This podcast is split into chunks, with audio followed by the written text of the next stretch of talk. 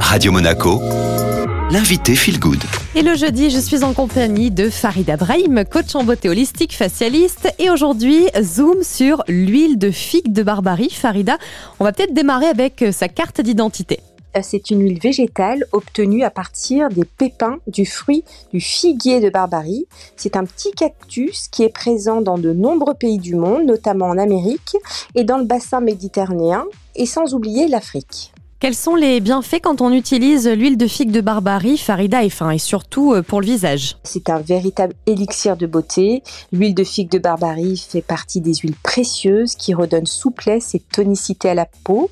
Grâce à sa richesse en actifs, elle est de plus en plus convoitée par l'industrie cosmétique. Je dirais que d'une manière générale, tout le monde peut en profiter, mais ce soin pour les peaux matures est vraiment très très intéressant car elle permet de lutter contre les signes du vieillissement cutané.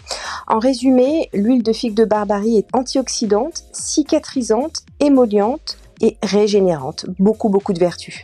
Est-ce qu'il y a euh, peut-être des conseils pour bien l'appliquer et surtout pour ne pas la gâcher, hein, puisque l'huile de figue de Barbarie est extrêmement euh, précieuse? Exactement. Alors, l'huile de figue de Barbarie, comme je vous l'ai dit, elle est précieuse. Inutile d'en mettre une tonne. Quelques gouttes d'huile dans vos mains que vous allez faire chauffer. Et l'idée, c'est d'aller masser votre visage dans le sens ascendant.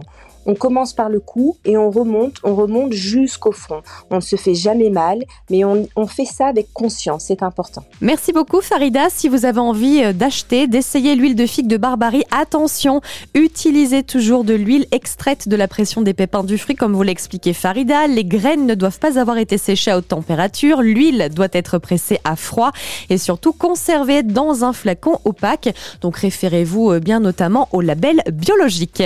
Cette interview est comme à chaque fois en podcast sur Spotify, Ocha ou encore Deezer. Vous tapez Radio Monaco Feel Good et on retrouve maintenant la playlist de Radio Monaco.